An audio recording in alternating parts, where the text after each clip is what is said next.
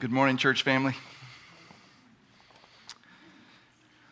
It's been a blessing already to be with one, or, one another in God's presence, and now we get to hear from the Lord in His Word. So if you've got your Bible, and I hope that you do, please turn in your Bible to Genesis chapter 37. So, this morning begins a very exciting adventure as we begin to cover the life of Joseph the son of Jacob in the book of Genesis. And there are uh, lots of familiar stories here. The story begins here in chapter 37, and the story of the life of Joseph will continue to the end of the book, chapter 50 of Genesis. And it's one of the longest and probably one of the most familiar narratives in the Bible, filled with lots of very familiar Bible stories uh, like the one that we'll cover today Joseph in the pit, and then Joseph and Potiphar's wife, Joseph in uh, interpreting Pharaoh's dreams, and then ultimately Joseph's rise to power in Egypt. Um, and all that transpires with his family in that regard. The overriding theological theme of this part of Genesis, chapter 37 through 50, in the life of Joseph, is that of God's sovereignty working behind the scenes, even in the most dire of circumstances, as we'll see this morning. We will see God's hand of providence at work, guiding and directing the life of Joseph, the life of his brothers, his father, even Pharaoh himself, manipulating circumstances in the lives of people and creation such that his sovereign and perfect plan and will comes about. Now, these stories are uh, so familiar and so long. I want to do something a little bit different this morning and more than likely continue this kind of structure of preaching through the remainder of the book of Genesis as we cover these long narratives. There really is no break in the story. It would be arbitrary to cut it in half. And so we're going to cover the whole chapter, and we're going to continue to do that. Uh, but instead of reading the whole chapter and then going back and explaining verse by verse, what I want to do is explain it as we go. I want to explain the text as we read through it, section by section, and then leave time afterwards for interpretation and application. So before we dive in, let's go to the Word and thank Him for this and ask Him to speak to us. Let's pray. Our God and Father, we thank you so much for the privilege it's been already this morning to gather with your children, our brothers and sisters that are with us in this room, that are with us downstairs, and that are with us online, even though they can't be here physically. We thank you, Father for the privilege that it is to gather and worship you. And Father, we worship you in many ways when we gather. We worship through song, we worship through prayer, we worship through observing the Lord's Supper. And what a blessing that is, Father, to look to the elements of the Lord's Supper as we look back and see what you've done, as we look around and see what you're doing and as we look forward to see what you are doing, and what you're going to do, and prepare us for. But Father, we also worship as we turn to your word, as we hold this book in our hands with grateful, thankful hearts that you have given us your word, your very breath your inspired words that reveal to us who you are and what your plan is. And so, Father, I pray humbly that you would speak through me this morning as we seek to unpack your word. Not just so that we will understand this story better, not just so that we might have a keen and remarkable insight into this, what is for most of us a very familiar story, but Lord, so that beyond the head knowledge, you might drive these truths into our soul, and that we might, regardless of the circumstances, that we might find ourselves we might see your hand of providence at work, that you are still in control, that you are still working and guiding and controlling, and that we can trust you in that because you're working for our good and your glory. May we see that in the life of Joseph. May we see that in the birth of a nation, and may, may we see that in our own lives as we look at Joseph against the backdrop of what you're doing in our lives today. We thank you for that, Father. We pray this in Jesus' name. Amen. So let's go to God's Word. I want to begin in verses 2 through 4, where we're going to see the father Jacob's favoritism. We're going to see Joseph, the young, spoiled brat, really, and where we see his brother's hatred toward him rage. We're going to begin at verse 2 because, as we said last week, verse 1, I think, really belongs at the end of chapter 36. Chapter 36 covers the descendants and where Esau lived, and verse 1 of chapter 37 covers where Jacob lived. He lived in the land of Canaan. But really, the story of the life of Joseph begins in verse 2. So let's cover verses 2 through 4. These are the generations of Jacob. Joseph, being 17 years old, was pasturing the flock with his brothers. He was a boy with the sons of Bilhah and Zilpah, his father's wives. And Joseph brought a bad report of them to their father. Now, Israel loved Joseph more than any other of his sons because he was the son of his old age. And he made him a robe of many colors. But when his brothers, brothers saw that their father loved him more than all his brothers, they hated him and could not speak peacefully to him. So Joseph's 17 is a young man. He's hanging out with his brothers as they pasture the flock.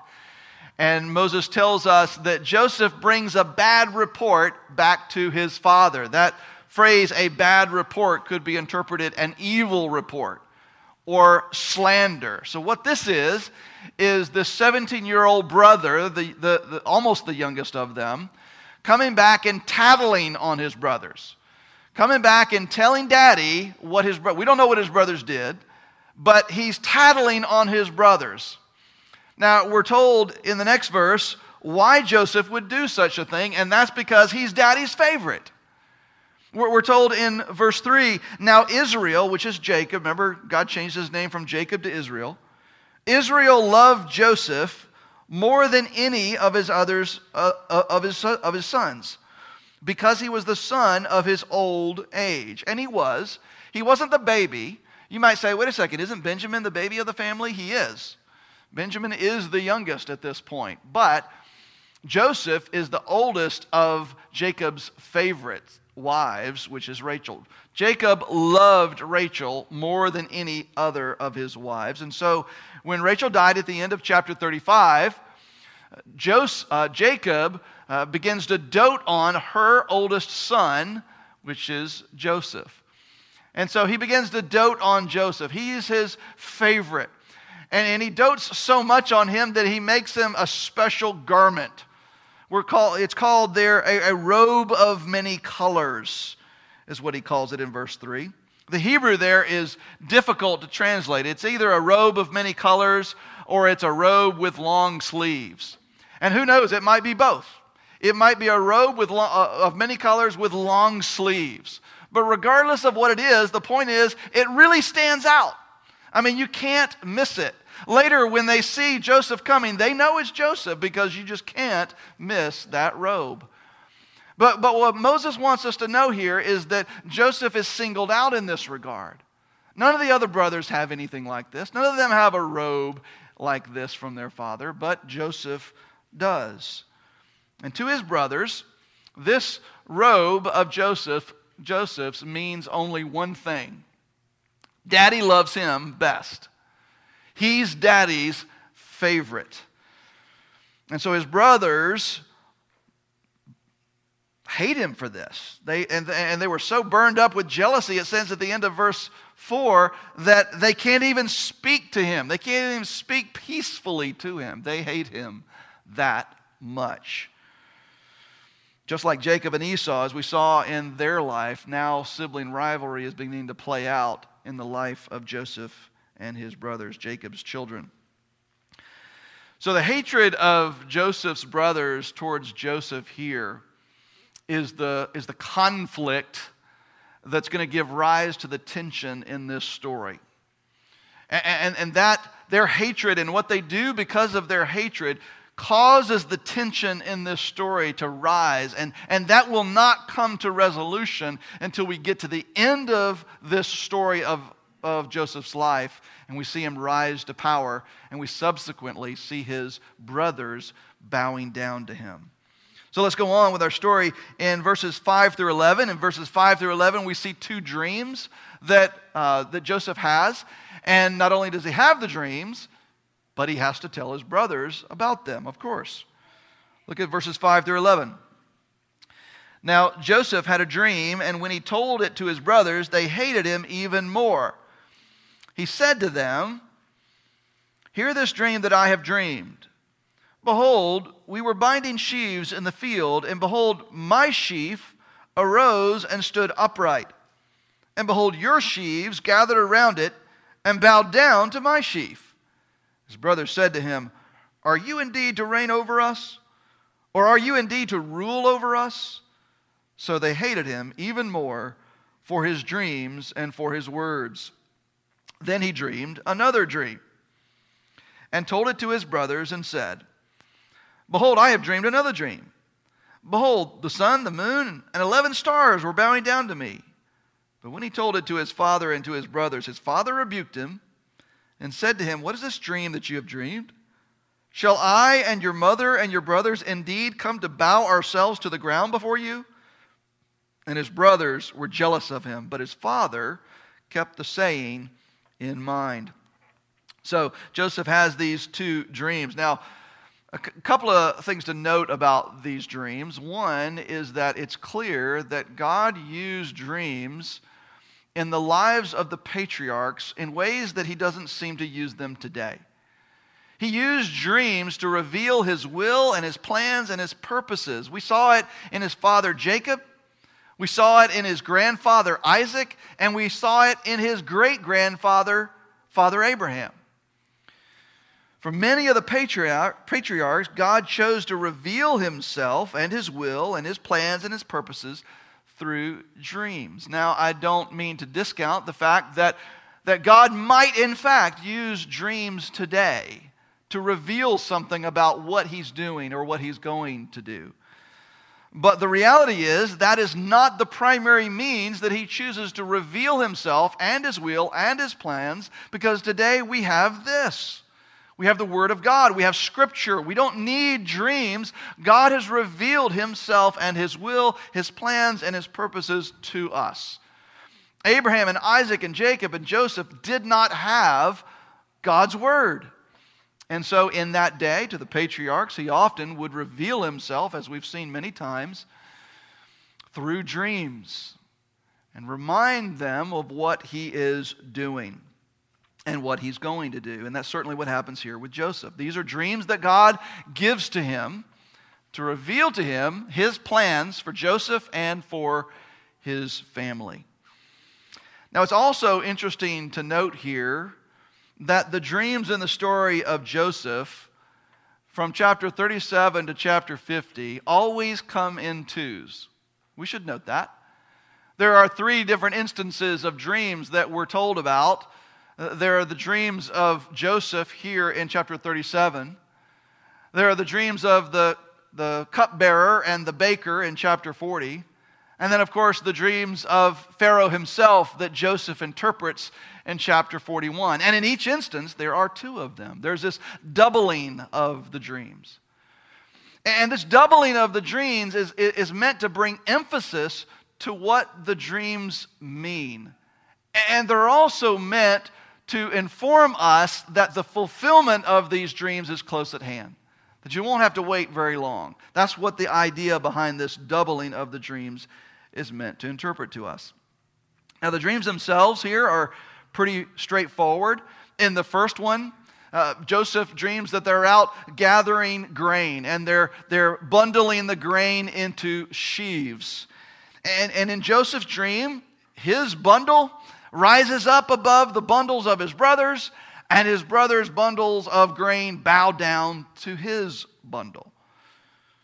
Now, I submit to you that it's one thing to have a dream like that, it's quite another thing to tell it to the others to whom your, your, uh, that, that will bow down to yours.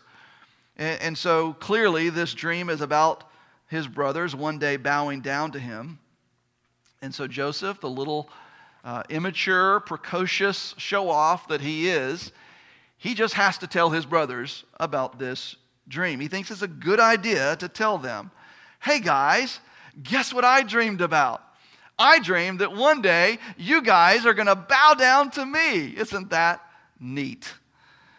So his brothers react just like you would think that they would react, and they hate him even more, we're told.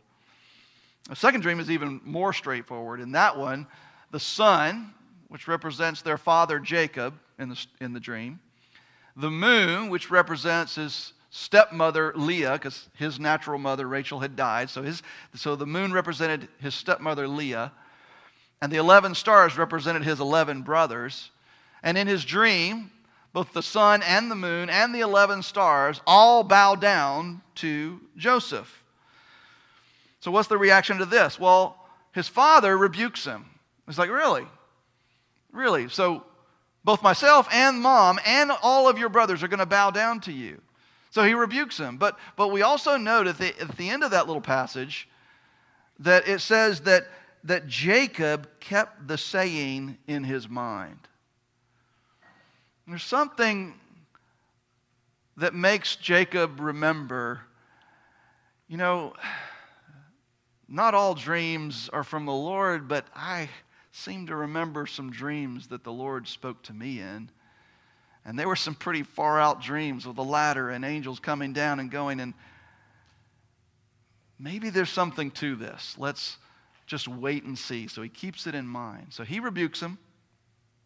And then we're told that his brothers become jealous of him. So, there, so first there's hatred, and then hatred gives birth to jealousy. And, and we should be feeling here the tension between Joseph and his brothers begin to rise. This tension is building as his brother's hatred and jealousy toward him are growing, while young, naive, perhaps foolish little Joseph just stands there in his robe of many colors with long sleeves, talking about all his dreams where his brothers are going to bow down to him. And we feel the tension growing because we know what Joseph doesn't know, and that is that figuratively he is digging his own grave here. So now the setting of the narrative shifts in verse 12 to sometime later. So look at verses 12 through 14. Now his brothers went to pasture their flock, father's flock near Shechem. And Israel said to Joseph, Are not your brothers pasturing the flock at Shechem? Come, I will send you to them. And he said to him, Here I am. So he said to him, Go now, see if it is well with your brothers and with the flock, and bring me word. So he sent him from the valley of Hebron, and he came to Shechem. So his brothers go out to pasture the flock. And where's Joseph? Well, Joseph's at home.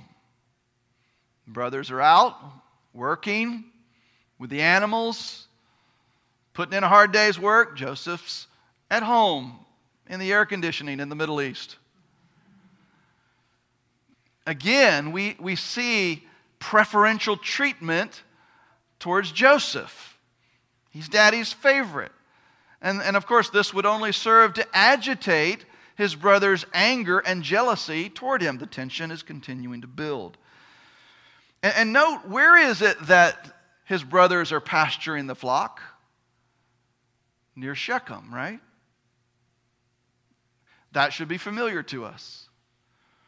The last time we heard of the city of Shechem was in chapter 34, where the prince of Shechem, Shechem, defiled their sister Dinah.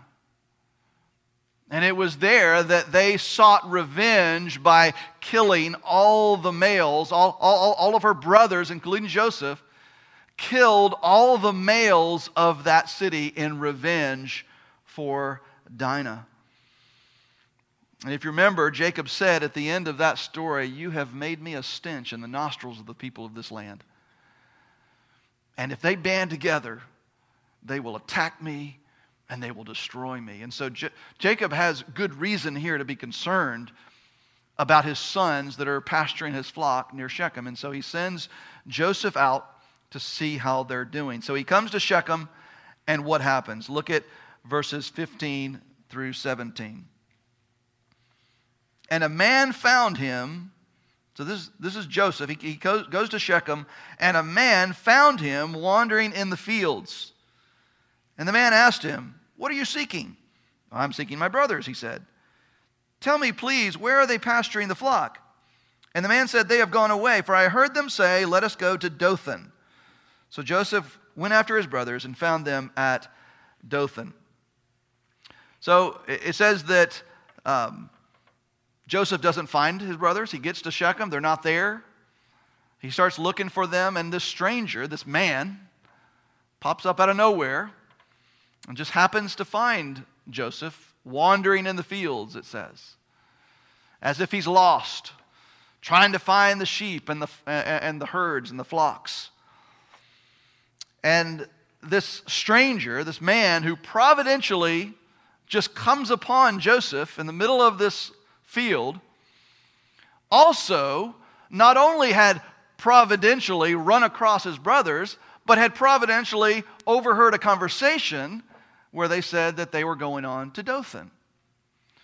Dothan, some 15, 20 miles north of Shechem, and so Joseph went after them, and at the end of verse 17, he finds them at Dothan. So, what happens next? Verses 18 through 20. They saw him from afar. Again, right? The robe of many colors, the long sleeves, the weird outfit that made him stand out from all the other brothers. They see him. It's easy to recognize Joseph coming from afar. And before he came near to them, they conspired against him to kill him. And so now, this, this sinful hatred and jealousy on the part of his brothers leads them to conspire to kill their brother. Verse 19 They said to one another, Here comes the dreamer. Come now, let us kill him and throw him into one of the pits. Then we will say that a fierce animal has devoured him, and we will see what will become of his dreams. And so their plan is to murder their brother, this dreamer, as they call him, and then throw his body into a pit.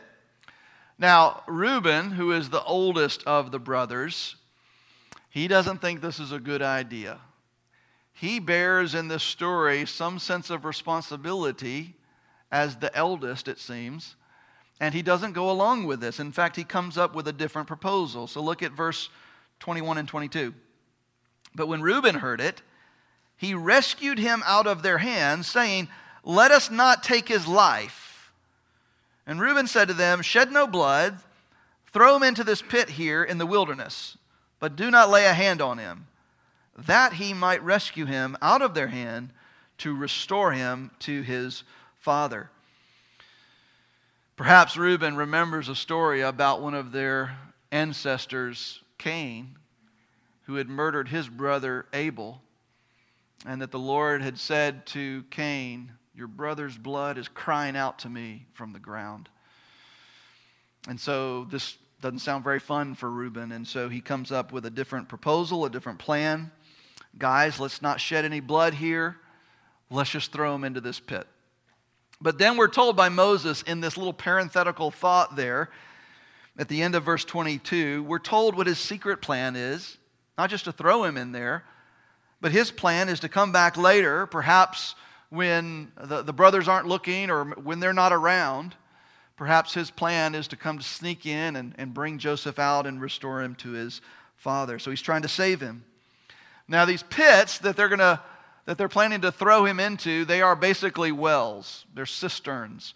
That they were used to, to store uh, water reserves.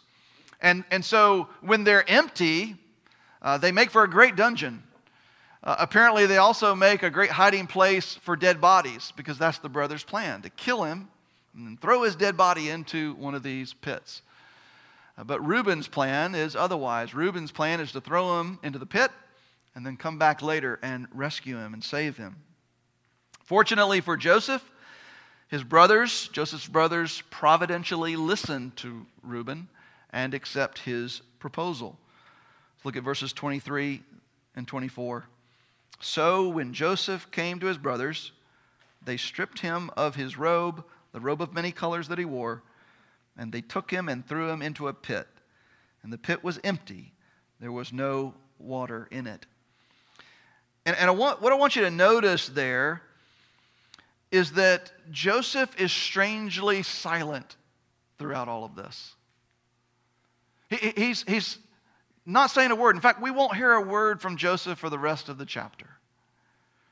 And we'll talk more about that in just a moment. But for now, what I, what I just want you to note is that this young, pre- precocious teenager, who in verse 2 couldn't stop himself from tattling on his brothers, and in verses 5 through 11, just couldn't stop himself from babbling on about his dreams, is now silent. Not a peep, not a word. As his brothers strip him of his prized robe and throw him into a pit, we don't hear a sound from Joseph.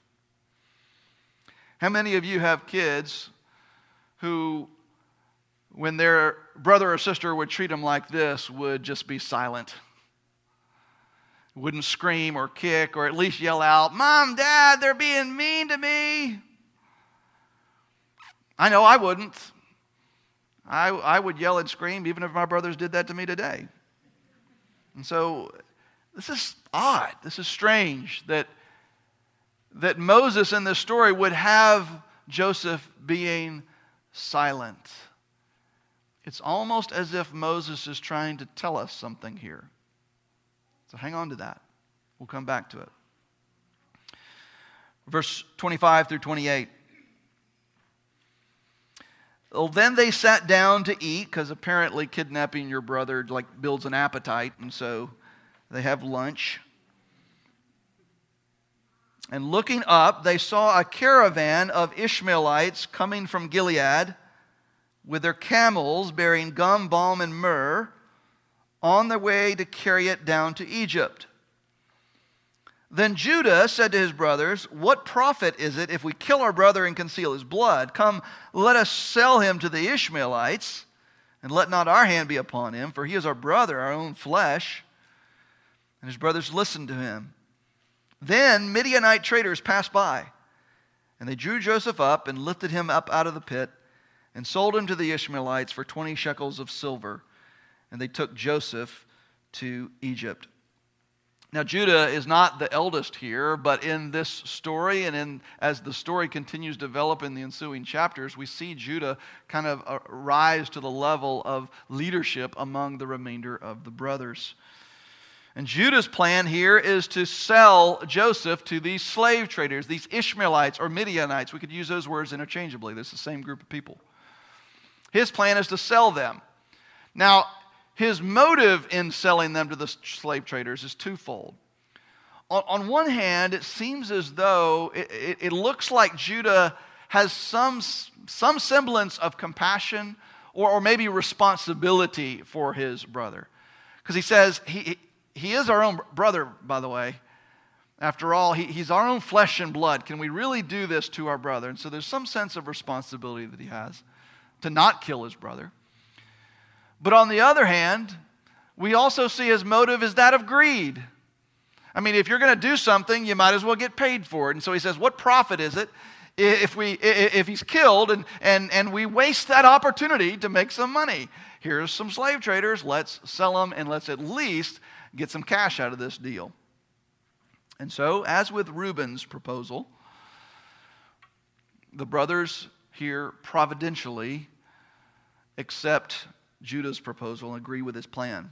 They sell Joseph to the Ishmaelites, the descendants of Ishmael, who are headed where? To Egypt. Interesting. They just happen to be heading to Egypt. Keep your finger here at chapter 37. Turn back to uh, chapter 15 of Genesis. You recall uh, in chapter 15, that's the, the famous covenant cutting ceremony where God has Abraham uh, cut the animals in two and, and, and separate them. And then later, God will pass through the, the carcasses of the animals through in, the form of a smoking fire pot and a flaming torch, saying to Moses, signifying to Moses, I will keep my promises. May it be done to me as was done to these animals if I do not keep my promises. That famous covenant cutting ceremony that God does with Abraham. Well, right in the middle of that whole thing, God causes Abraham to fall into this deep, dark sleep. And then he says something to him. Look at verses 12 through 14 of Genesis 15. As the sun was going down, a deep sleep fell on Abram, and behold, dreadful and dark, a great darkness fell upon him. Then the Lord said to Abram, Know for certain that your offspring will be sojourners in a land that is not theirs, and will be servants there, slaves there, and they will be afflicted for 400 years. But I will bring judgment on the nation that they serve, the nation where they're slaves for 400 years and afterward they shall come out with great possession. So God was revealing to Abraham his plan for his descendants that they would go down to this land, Egypt, and that they would be there for 400 years in slavery, and then God would bring them out after 400 years of slavery, and that they would have great possessions. And that's exactly what we see God enacting in chapter 37. Judah just happens to come up with this plan to sell them to these tra- slave traders that it just happened to be passing by. And these slave traders just happened to be making their way to Egypt, the location of the next chapter of God's unfolding plan for the nation of Israel. Probably a good idea for us to just pause here for a moment and note that what often appears to be, not often, always, what appear to be coincidence, coincidences are never that. They are, in fact, instead, God's providence working out his plan. More on this in just a moment because that's a major theme here. But Moses wants us to see here that Judah just didn't happen to come up with this plan to sell Joseph to the slave traders. The slave traders didn't happen to just be walking, traveling by. They didn't just happen to be on their way to Egypt. God was in control of this whole thing. He was working in their lives. He was, he was providentially orchestrating the plans of his brothers and even the plans of these pagans, the Ishmaelites, in order to bring about his sovereign and perfect plan. Couple things to note here about Joseph again before we move on. First, we notice again he's still silent, not a word from him. Throughout this entire lunch where they're discussing his fate and destiny, not a peep. As he's sold to the slave traders, we're not told that he says a word. He is completely silent. As a sheep before its shearers is silent, so he opened not his mouth. Second, about Joseph, What's the price for Joseph's head as he is sold to the Midianites? Well, 20 shekels of silver. Does that remind you of anyone else who was sold for pieces of silver? Jesus. Judah sold him for 30 pieces of silver. Again, through the portrayal of Joseph's silence and his being sold for 20 pieces of silver, Moses is trying to tell us something. And we'll get to that in just a moment. So, back to our story. Joseph's now in the custody of these slave traders, the Midianites, on the way down to Egypt. So, now back to the fields outside of Dothan. Let's look at the last few verses, 29 through the end of the chapter. So, when Reuben returned to the pit, so, so Reuben was not at lunch. He wasn't invited to the lunch that they had outside the pit. Somehow he was away. He had left them. And we don't know why, but he wasn't there. He wasn't privy to the plan that they made. He wasn't privy to the fact that they'd already sold him to the slave traders. So now he returns to the pit, and he's going to try to save Joseph now, as he had previously planned. And he saw that Joseph was not in the pit. And he tore his clothes. This is a symbol of mourning and grieving. And he returned to his brothers and said, The boy is gone. And I, where shall I go? In other words, I'm going to have to give answer to the father. I'm going to have to give an answer to our father Jacob because I'm the eldest. I'm responsible for Joseph here. What am I going to tell him? Where am I going to go? Well, then the rest of the brothers come up with this devious plan to trick the trickster, right? Then they took Joseph's robe and slaughtered a goat and dipped the robe in blood. And they sent the robe of many colors and brought it to their father and said, This we have found. Please identify whether it is your son's robe or not. And he identified it and said, It is my son's robe. A fierce animal has devoured him. Joseph is without doubt torn to pieces. Then Jacob tore his garments and put sackcloth on his loins and mourned for his son many days. So now he's grieving for what he believes to be the death of his favorite son. All his sons and all his daughters rose up to comfort him, but he refused to be comforted and said, No, I shall go down to Sheol to my son mourning. I will grieve the loss of Joseph for the rest of my life, he says. Thus his father wept for him. Meanwhile, the Midianites had sold Joseph in Egypt to Potiphar, an officer of Pharaoh, the captain of the guard. And so we come to the end of our first installment in the, in the story in the life of Joseph. Jacob, the father, is mourning, deeply grieving the death of what he believes to be his favorite son. Joseph, having been betrayed by his own blood, his own brothers, kidnapped, thrown into a pit, sold to slave traders, and then as the chapter closes, he's in Egypt and he gets sold to Potiphar. And the scene is set for chapter 2 of the life of Joseph that we'll cover in chapter 39. So, what do we learn from this long and familiar narrative? There are two takeaways, two main takeaways that I want us to make sure that we uh, walk away with this morning. The first is that God's providence is always at work, accomplishing his sovereign will. God's providence is always at work accomplishing his sovereign will. We said at the outset that the sovereignty of God is a major theme in this story, chapter 37 through 50. It's a major theme all throughout this story of the life of Joseph. And we're going to see glimpses of it from time to time, and I don't want us to miss any of those glimpses. The words sovereignty and providence sometimes are used interchangeably, and I sometimes might be guilty of that as well. They are similar, but I'm going to try not to use them interchangeably because there are subtle differences between them. At the risk of oversimplification, sovereignty refers to God's sovereign rule. His right as God, as ruler, to reign and to rule over the entire universe. So, understood in that light, we could understand God's sovereignty as being one of his attributes, one of the attributes of God, that he is sovereign, helping us to understand who he is. He is a sovereign God and has the right to reign and rule. God's providence, on the other hand, is kind of like God's sovereignty in action. It's sovereignty with feet, with, with boots on.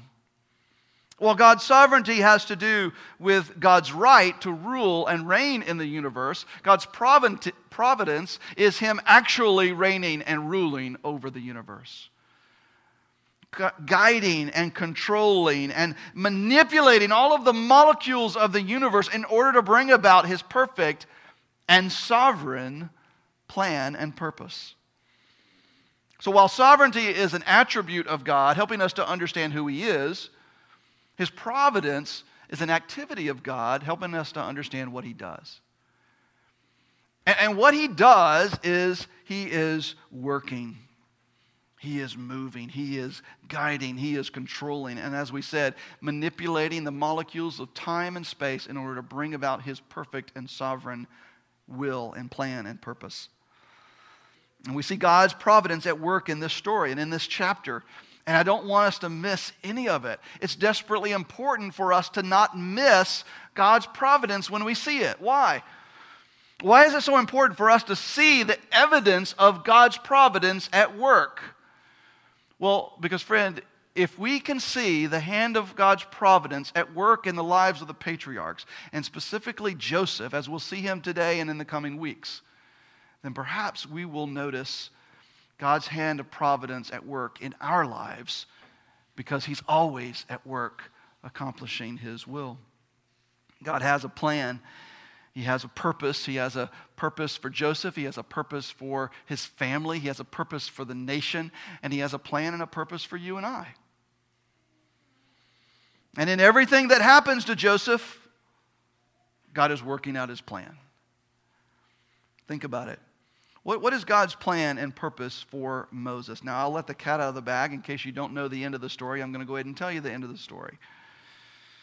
Because it's important for us to see that so that, so that these intermediate stages in the life of Joseph will be seen not as just coincidence, not just as individual stories, but they're a part of the larger tapestry. They are the individual pieces of a larger puzzle that God from the beginning of time has ordained to happen in Joseph and in his life and nation that will come after him. And so I want us to, to, to see each of these things. So, in the end, God causes Joseph to rise to power in Egypt. And through more dreams, he finds out that there's going to be a famine in the land. And so he brings Joseph to power in Egypt to prepare Egypt for that famine by storing food in reserves. And Joseph's family, then, including his brothers and his father, are then rescued from that famine, through that famine, by finding shelter in Egypt. And so they survive it. And so God providentially uses Joseph to save his family and to save Israel.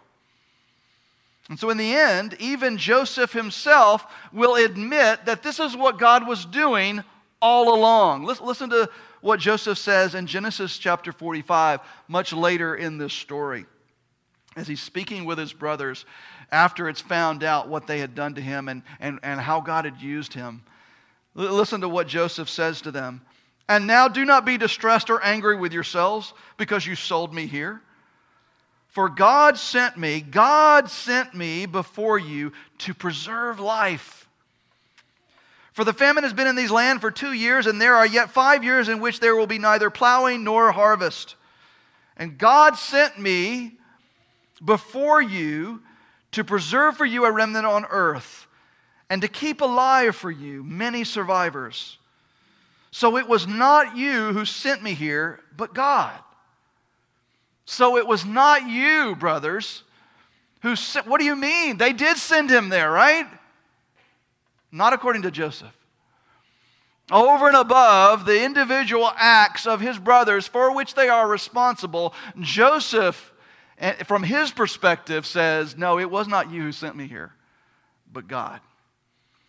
And at the end of the book of Genesis, looking back on all of this, Joseph says, in chapter 50, verses 19 through 20.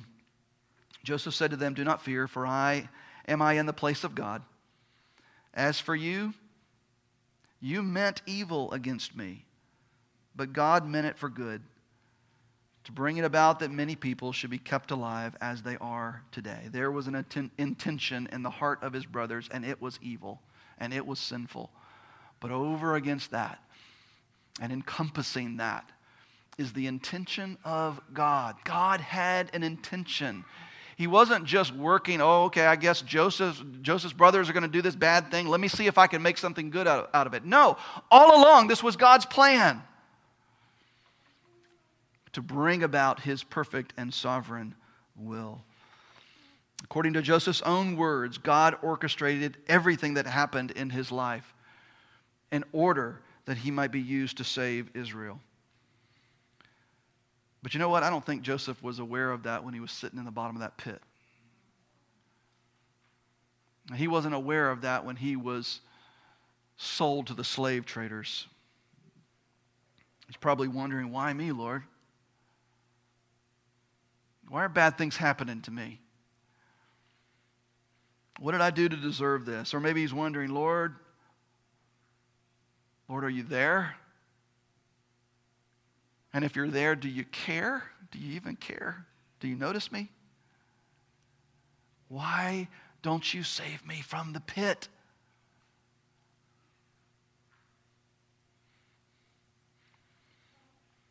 Joseph didn't have a clue what God's plans were for his life when he was sold to the slave traders. And then, as they made their way from Canaan all the way down that long journey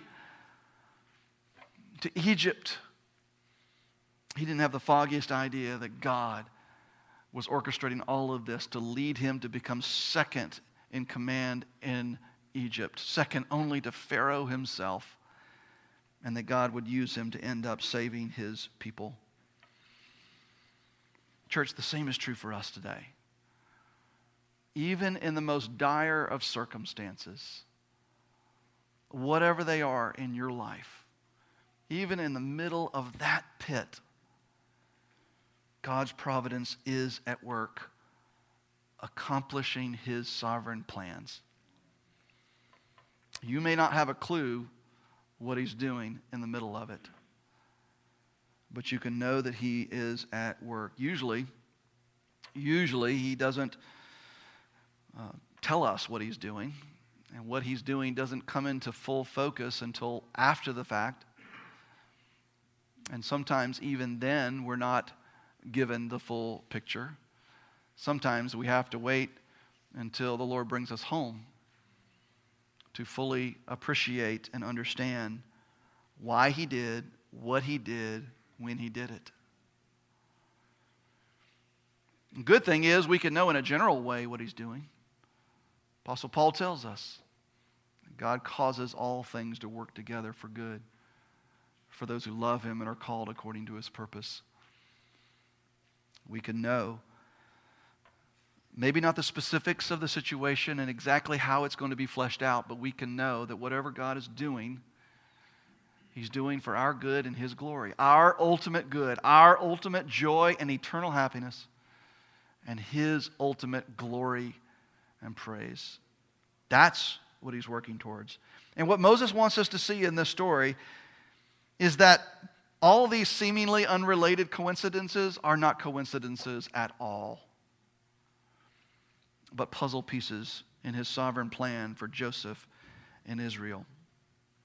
Think about it. Joseph just happens to be his uh, Jacob's favorite, so that he's at home and has to be sent. Jacob's favoritism of Joseph, which I would submit to you is probably sinful. Jacob's favoritism of Joseph is likewise part of God's sovereign plan to elicit jealousy on the part of the brothers. And in turn, the, the hatred and the jealousy of his brothers towards him, a sin for which they are responsible before God. It's part of God's plan, but they're the ones who sin. God doesn't sin. They sin. And they hate. And they're jealous. And they want to kill him. And they sell him to slave traders. And yet, God uses that to cause them to sell him to the Midianites. And then we've already covered the coincidence that the Midianites just happened to be traveling by and happened to be on their way to Egypt, the next chapter of the nation of Israel, where it unfolds. The point is that these are not coincidences at all. Neither are the things that are happening in your life. They're not coincidences, friend. God's providence is always at work accomplishing his sovereign purposes. Think about Israel 400 years later, wandering in the wilderness, thinking back on this story as Moses tells it. With dwindling food resources and not a, a, a not a, a water resource, a water source in sight. To them, Moses was saying, Keep looking to Yahweh. Keep trusting in Yahweh, even in the midst of this tough circumstance that I have you in. Moses was telling them, The Lord is teaching us something through this. The Lord is shaping us through these circumstances somehow.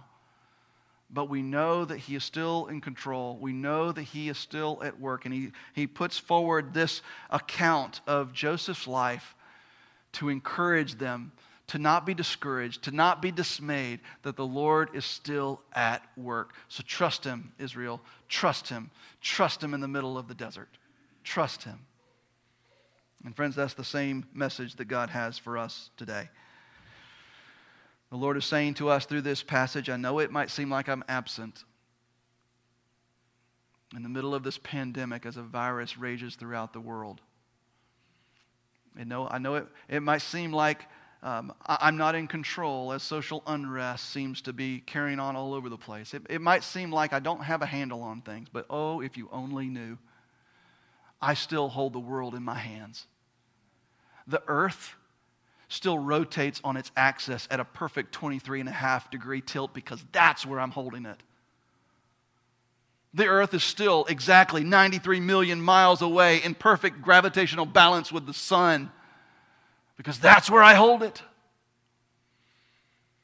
And yes, I'm allowing the virus.